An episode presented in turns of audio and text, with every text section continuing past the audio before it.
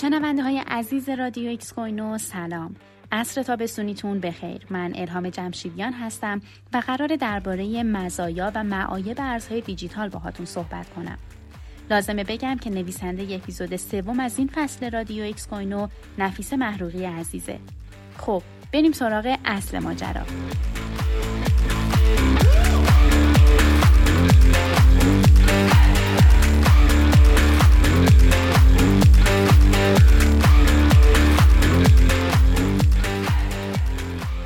علاقه به ارزهای دیجیتال مدت هاست که رو به افزایشه و با گذشت زمان حضور و نقش رمزارزها در زندگی افراد پررنگ‌تر شده. اما این نکته هم باید در نظر داشته باشیم که بازار ارزهای دیجیتال هم مثل خیلی از بازارهای مالی دیگه نقاط قوت و ضعفی داره که این قسمت از رادیو اکسکوینو قراره به بررسی اونها بپردازیم. اشتیاق افراد به درک ماهیت ارزهای دیجیتال و ورود اونها به این بازار و شیوه سرمایه گذاریشون توی این بازار نوپا در حال حاضر بخش مهمی از زندگی خیلی ها رو تشکیل میده. اما یادتون باشه که ریسک ورود به این بازار بدون شناخت معایب و مزایای اون خیلی بیشترم میشه. پس بهتره برای حفظ امنیت داراییتون دانش و آگاهیتون رو توی این زمینه تا جایی که میشه بالا ببرید. از اساسی ترین و مهمترین مزایایی که میشه برای ارزهای دیجیتال گفت حفظ امنیت این دارایی ها در برابر دخالت دولت ها و هکر هاست. از اونجایی که فناوری بلاکچین و کلا دنیای ارزهای دیجیتال با این هدف روی کار اومدن که شخص یا سازمان یا دولت خاصی نتونه اونو تحت کنترل و قدرت خودش داشته باشه، همین ویژگی کنترل ناپذیری این ارزها دلیل محکمی بر امن بودن اونهاست. در واقع یکی از مشخصه‌های اصلی تراکنش‌های ارزهای دیجیتال حفظ حریم خصوصی افراده، چون این تراکنش‌ها در هیچ سیستم بانکی ثبت نمیشه و هیچ بانک مرکزی کنترل و نظارتی روی اونها نداره، بلکه این تراکنش‌ها توی شبکه‌های غیر متمرکز انجام میشن که خب تقریبا ناشناسن. از مزایای مهم دیگه ارزهای دیجیتال سهولت در انجام تراکنش‌های مربوط به اونهاست. یعنی هر کسی که بخواد خرید و فروشی با ارزهای دیجیتال انجام بده نیازی به طی کردن پروسه پیچیده و خاصی نداره. شاید این تصور برای خیلی از افرادی که شناخت چندانی از رمزارزها ندارن وجود داشته باشه که به خاطر پیچیدگی‌های فنی ارزهای دیجیتال و شبکه‌های بلاکچینی که دارن، فرایند انجام معاملات و تراکنش‌های رمزارزی هم احتمالاً کار دشواریه.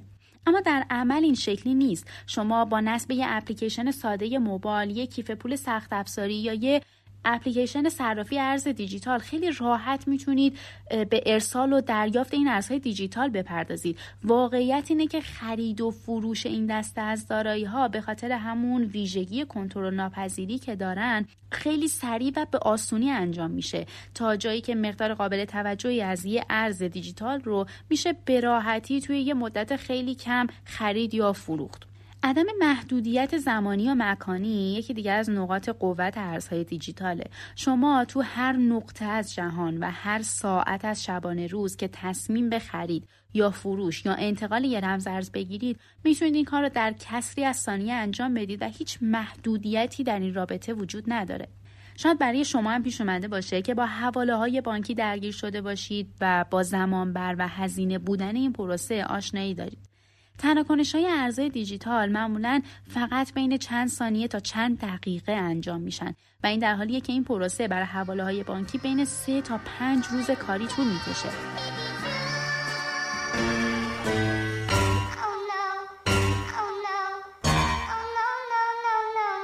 این همه ماجرا نیست و هزینه کارمزد تراکنش‌هایی که با ارزهای دیجیتال انجام میشن به مراتب خیلی کمتر و پایین‌تر از حواله‌های بانکیه. آخرین ویژگی مهمی که در رابطه با ارزهای دیجیتال وجود داره قدرت حفاظت اونها در برابر تورمه. تورم باعث شده ارزش خیلی از ارزها با گذشت زمان کاهش پیدا بکنه. هر زمان که بانک‌های مرکزی با چاپ پول بیشتر عرضه پول رو افزایش میدن، قیمت‌ها هم افزایش پیدا میکنه و این همون مسئله تورمه. در این بین ارزهای دیجیتال و کوین هایی که عرضه ثابت دارن و به دلار قیمت گذاری میشن شانس بیشتری برای افزایش قیمت دارن و با افزایش تقاضا ارزش اونها هم بالا میره و با رشد بازار همگام میشن و خب این فرایند در بلند مدت از تورم جلوگیری میکنه. خب حالا که با مزایا و نقاط قوت ارزهای دیجیتال آشنا شدین، باید بدونه که این دارایی ها هم خالی از عیب نیستن و در کنار همه این مزایایی که گفتیم نقاط ضعفی هم دارن.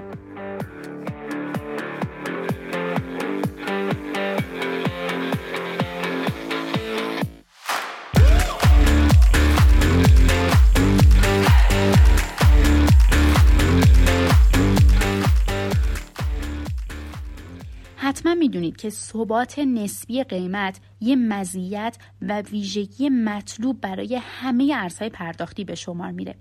با وجود اینکه قیمت ارزهای دیجیتال در مقایسه با خیلی از دارایی‌های دیگه نوسان زیادی داره و به عبارتی ثبات کمتری داره، اما افزایش سریع قیمت اونها هم سودآوری بسیار بالایی رو برای دارندگان و سرمایه‌گذارانشون به دنبال داره. هرچند نباید ناگفته بمونه که کاهش قیمت شدید این ارزهای دیجیتال هم میتونه ضررهای جبران ناپذیر رو برای دارندگانش به بار بیاره. یکی از مواردی که خیلی از افراد رو در ورود به بازار ارزهای دیجیتال دچار تردید و ترس میکنه، ماهیت دیجیتالی بودن این دارایی هاست که باعث میشه این ارزها بیشتر در معرض حملات هکری قرار بگیرن. از اونجایی که شبکه‌های رمزارزی باعث میشن که افراد ناشناس باقی بمونن و هیچ داده مرکزی وجود نداره، اگه هر کسی پول رو از یک کیف پول دیجیتال به سرقت ببره، امیدی به پیدا کردنش و برگردوندن اون پول وجود نداره. همونطور که در ابتدای پادکست اشاره کردم، ارزهای دیجیتال اساساً تحت نظارت و کنترل بانک‌های مرکزی یا دولت‌ها نیستن.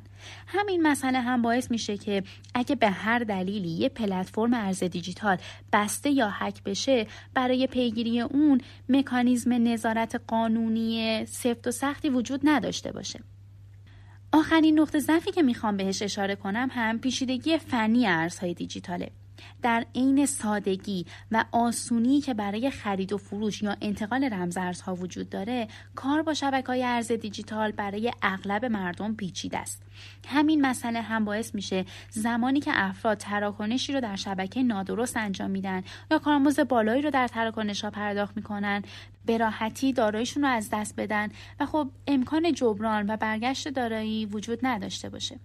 خب دوستای خوبم، ممنونم که تا پایان این قسمت از رادیو اکسکوینو با من همراه بودید. حالا توی کامنت برامون بنویسید که به نظر شما مهمترین مزیت ارزهای دیجیتال چیه؟